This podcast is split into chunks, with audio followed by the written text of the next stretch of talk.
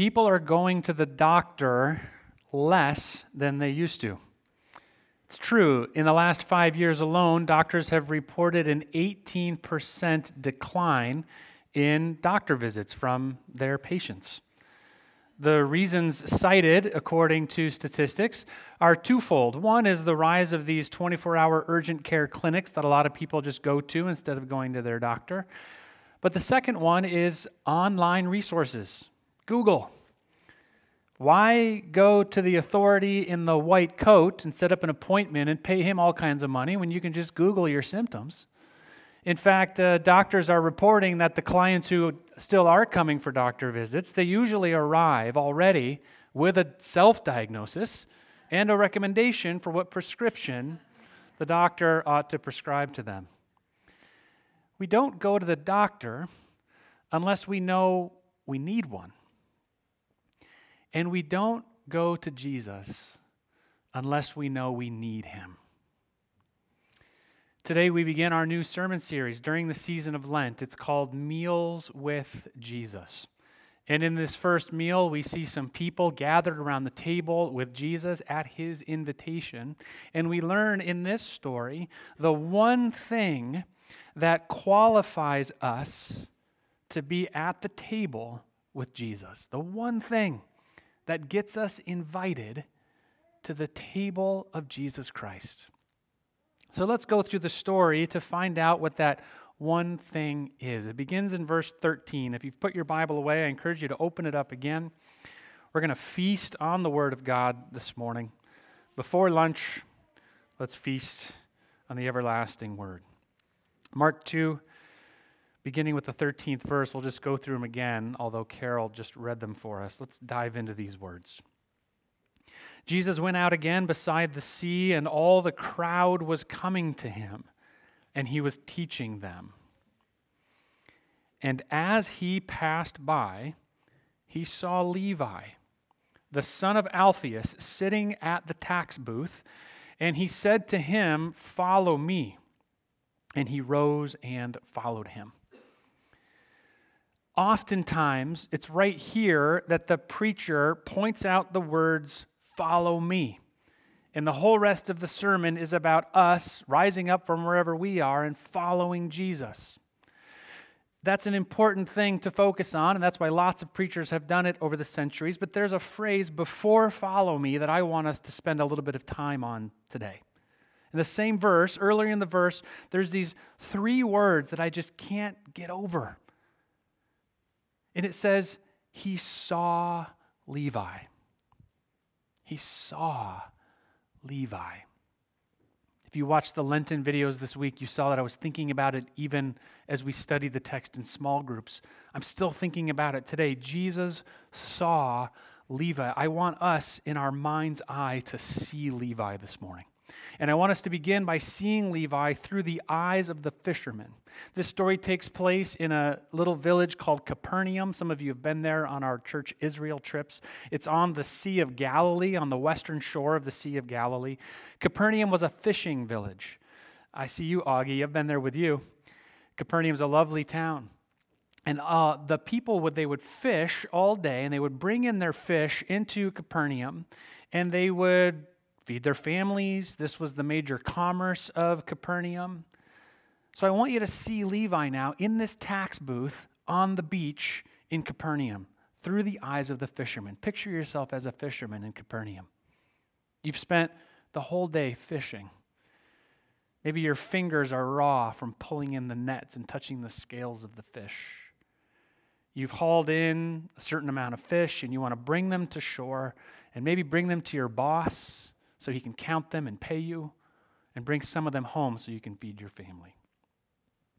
But before you can go to your boss or your family, you got to pass Levi in his tax booth. Why is Levi's tax booth on the beach? So you can't get past him without paying your taxes. Now, in Jesus' time, now, in our time, it's a pain to pay your taxes, isn't it? I heard a story this week actually from Heather's dad about one time he got a bill in the mail from the IRS. He had underpaid his taxes by four cents. and he called the IRS and he remembers hearing this phrase from the representative this is a very serious matter.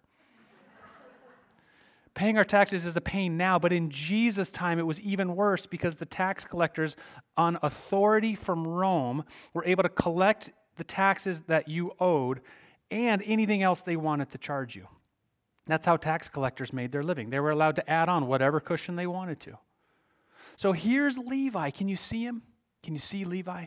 Through the eyes of the fisherman, you're hauling in your fish. Maybe you're trying to sneak a little bit past him. And he says, Not so fast. How many fish you got there? And he'll tax you. You owe me 50 bucks for the tax and an extra 10 because I need a new coat or whatever. When I see Levi through the eyes of the fisherman, I'll be honest with you, I don't like this guy. I resent this man. I even have reason to condemn him for his unjust ways. Do you remember Bernie Madoff? Yeah. If for some reason you lived under a rock about 10 years ago and you didn't know who Bernie Madoff is, I'll just explain. He, during the midst of the big financial crisis, I know we all remember that, when the markets were crashing and all that, this headline came out one day about a man who was running a Ponzi scheme to the tune of something like $50 billion. I think I remember that. An absurd amount of money that he was basically ripping off from people. Totally horrible thing to do. And I remember the next day in the New York Times, there was a photograph of Bernie Madoff on the front cover. Maybe you remember this picture. He's walking down Lexington Avenue. He's got a baseball cap on. I think he's got a couple bodyguards or lawyers or somebody around him. I remember seeing that picture and the look on Bernie Madoff's face. The look, in a word, was smug. Do you remember this picture? Some of you are nodding your heads. I looked at that picture and I was like, this guy, seriously? He's ripping off all of his clients and he has that look on his face. Maybe that's how the fishermen felt every day when they saw Levi. This guy, there he is on the shore. Every time I'm just trying to make a living, I'm just trying to get by, I'm just trying to feed my family. And Levi is ripping me off. Can you see him? Now let's look at him through Jesus' eyes. Here's what I might expect I might expect Jesus to come from the purity of heaven all the way to this sinful world. I might expect Jesus to come and walk along the Sea of Galilee shore in Capernaum and walk up and stand next to Levi's tax booth and say, Okay, everybody, don't be like Levi. I might expect Jesus to speak truth to power and say, This kind of corruption is what's wrong with this world. Come on, everybody, let's knock over Levi's tax booth and run him out of town. Kind of like Jesus to do that, wouldn't you? What does he do instead?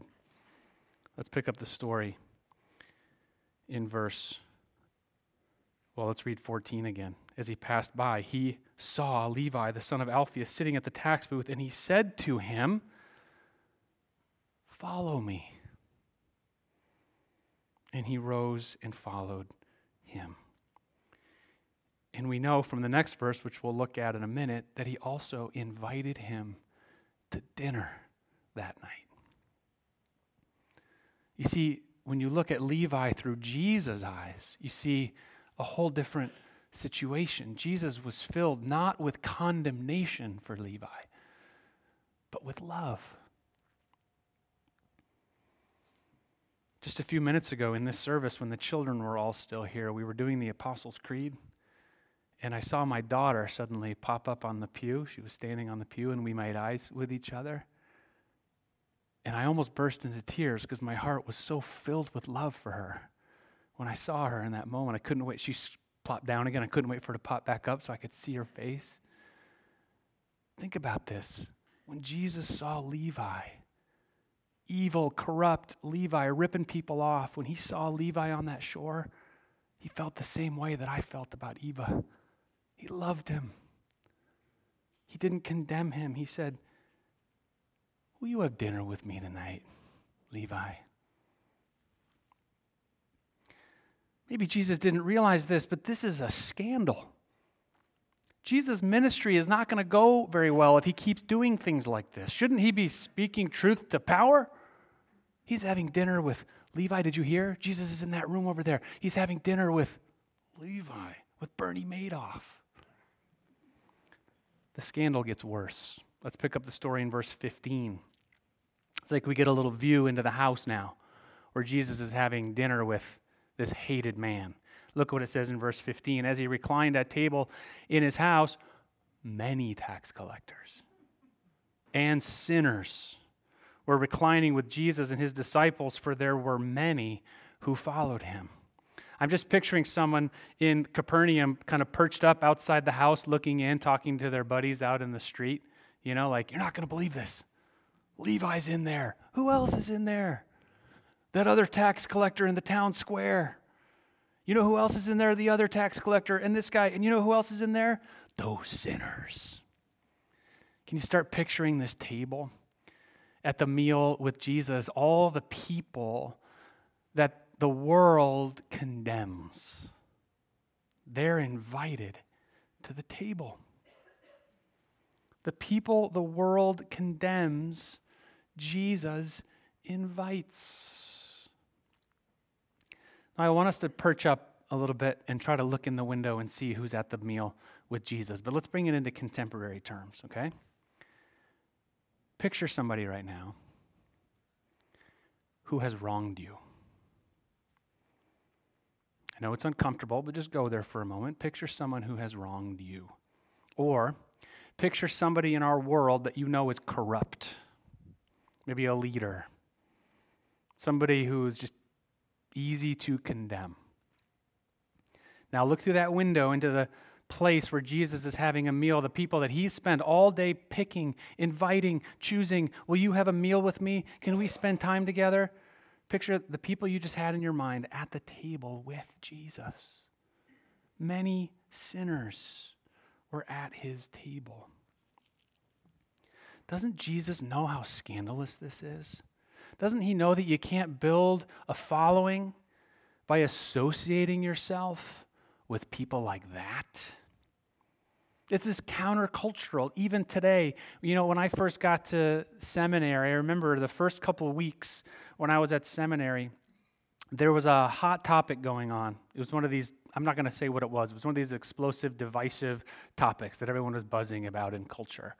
And immediately, two student groups sprung up one that was from the left wing perspective and one that was from the right wing perspective on this particular topic. And I noticed the flyers around seminary campus, one was meeting on Monday night and one was meeting on Tuesday night. And I decided it would be kind of fun to go to both.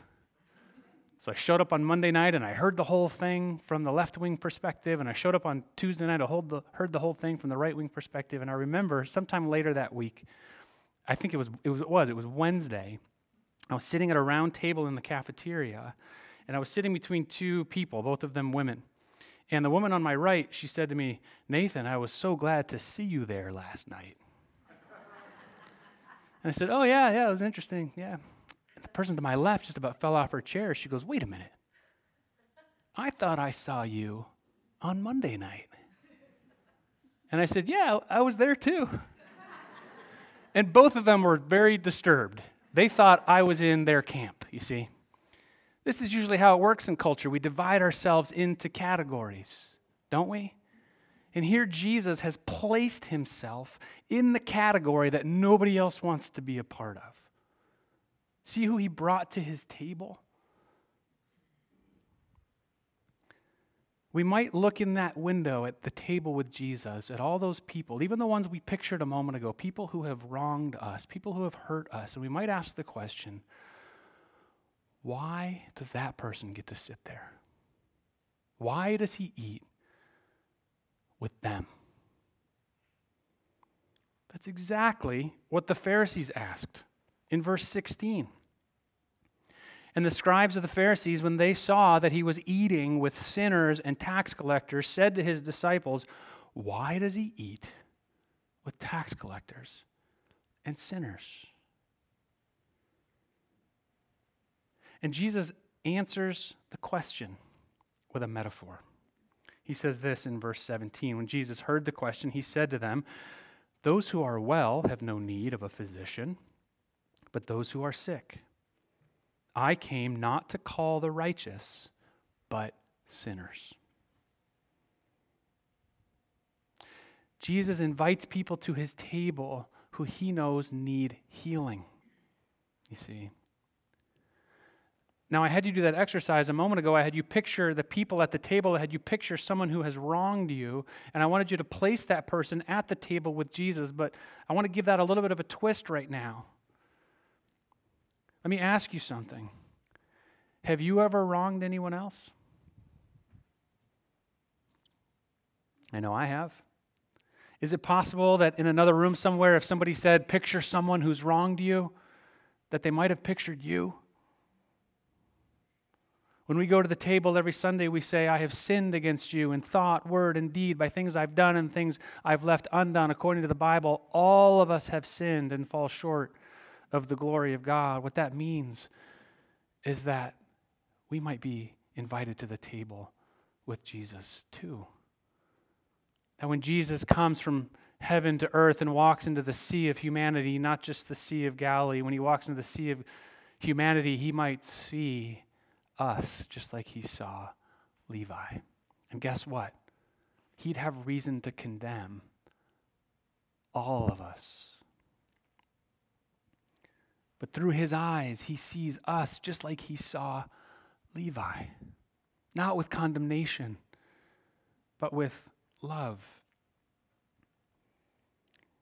It's, it's, a, it's a shift in the spiritual life to realize I'm a sinner. It's not just those sinners that Jesus invites to his table, and isn't that a scandal? It's a deeper personal scandal to say, I'm one of them. And by his grace, he invites me to his table. You know, when I was growing up, I heard this story. I was taught this story. Jesus ate with sinners, he ate with the outcast, he ate with the condemned. And therefore, little nine year old Nathan, you should also go eat with people you should also go associate with people who are on the margins. And I would go into the school cafeteria and I would look for the lonely kid and I would sit next to him and I would feel very proud of myself that I had done what Jesus had done. And that's a really good thing, actually, for a kid to do. It's a good thing for all of us to do, to be like Jesus in these situations, to associate ourselves with the people the world condemns. But before we get to that kind of spiritual life, we first have to see, I first had to learn that I'm one of the people invited to his table. I'm one of the sinners. In that equation that I grew up learning about, who am I in the story? Jesus, right? And I went around the world thinking, I'm, I'm just like Jesus. I'm going to go do the things Jesus did. And later in life, I realized I'm like Levi. I've sinned against God in thought, word, and deed by things I have done, by things I have left undone. When Jesus came from heaven to earth, he saw me not perfect. If Jesus saw me the way I viewed myself, he wouldn't have needed to come because there was already a Jesus. yeah. No, he saw me like he saw Levi and all of my sin. I wasn't a tax collector, but I had self righteousness and pride and arrogance. And it was just as ugly to him and to anyone as any other kind of sin. Yet, he doesn't condemn, he loves. And he says, Will you spend time with me? Will you come to my table? And that leads us to answer that question I started with what's the one thing that qualifies us to be at the table with Jesus? It's not our good works. It's not our impressive spirituality. It's not how many church attendance stickers you have. It's not any of those things. It's knowing we need to be there. There's an old hymn. You know, I love the old hymns. There's one called Come Ye Sinners, Poor and Needy, written by a guy named Joseph Hart, no relation. Come ye sinners, poor and needy, bruised and broken by the fall. I love this old hymn. I want to show you a couple of the verses because it speaks to this point. Come, ye weary, heavy laden, lost and ruined by the fall. If you tarry till you're better, you'll never come at all. Go to the next verse. Let not conscience make you linger, nor of fitness fondly dream. All the fitness he requireth is to feel your need of him. That's what qualifies you to be at Jesus' table is to know you need to be there. You know you need a doctor when you're sick. You know you need Jesus when you see your own sin.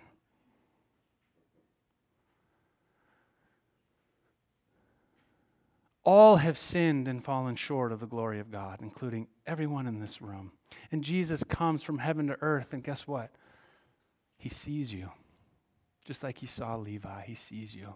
And he knows all about you. Anybody who just laughed it shows guilt, myself included. He sees us and he knows all about us, even the sins we're hiding from ourselves. Jesus knows. You can't hide that. He sees us. And what does he do? He invites us to his table of grace. Why? Because he has the cure. He can heal us. That's why we come to the communion table week after week after week, and we're about to go there in just a moment. Pastor Heather is going to lead us there. What do you bring to the table? Your need. Bring your need. Jesus already knows what it is, He sees you. And just like I saw my daughter a few minutes ago, His heart is full of love for you, not condemnation. So come to the table. You're invited. That's the scandal. That even you are invited to come to his table of grace. Let's join him there and receive what he has to offer us. Amen.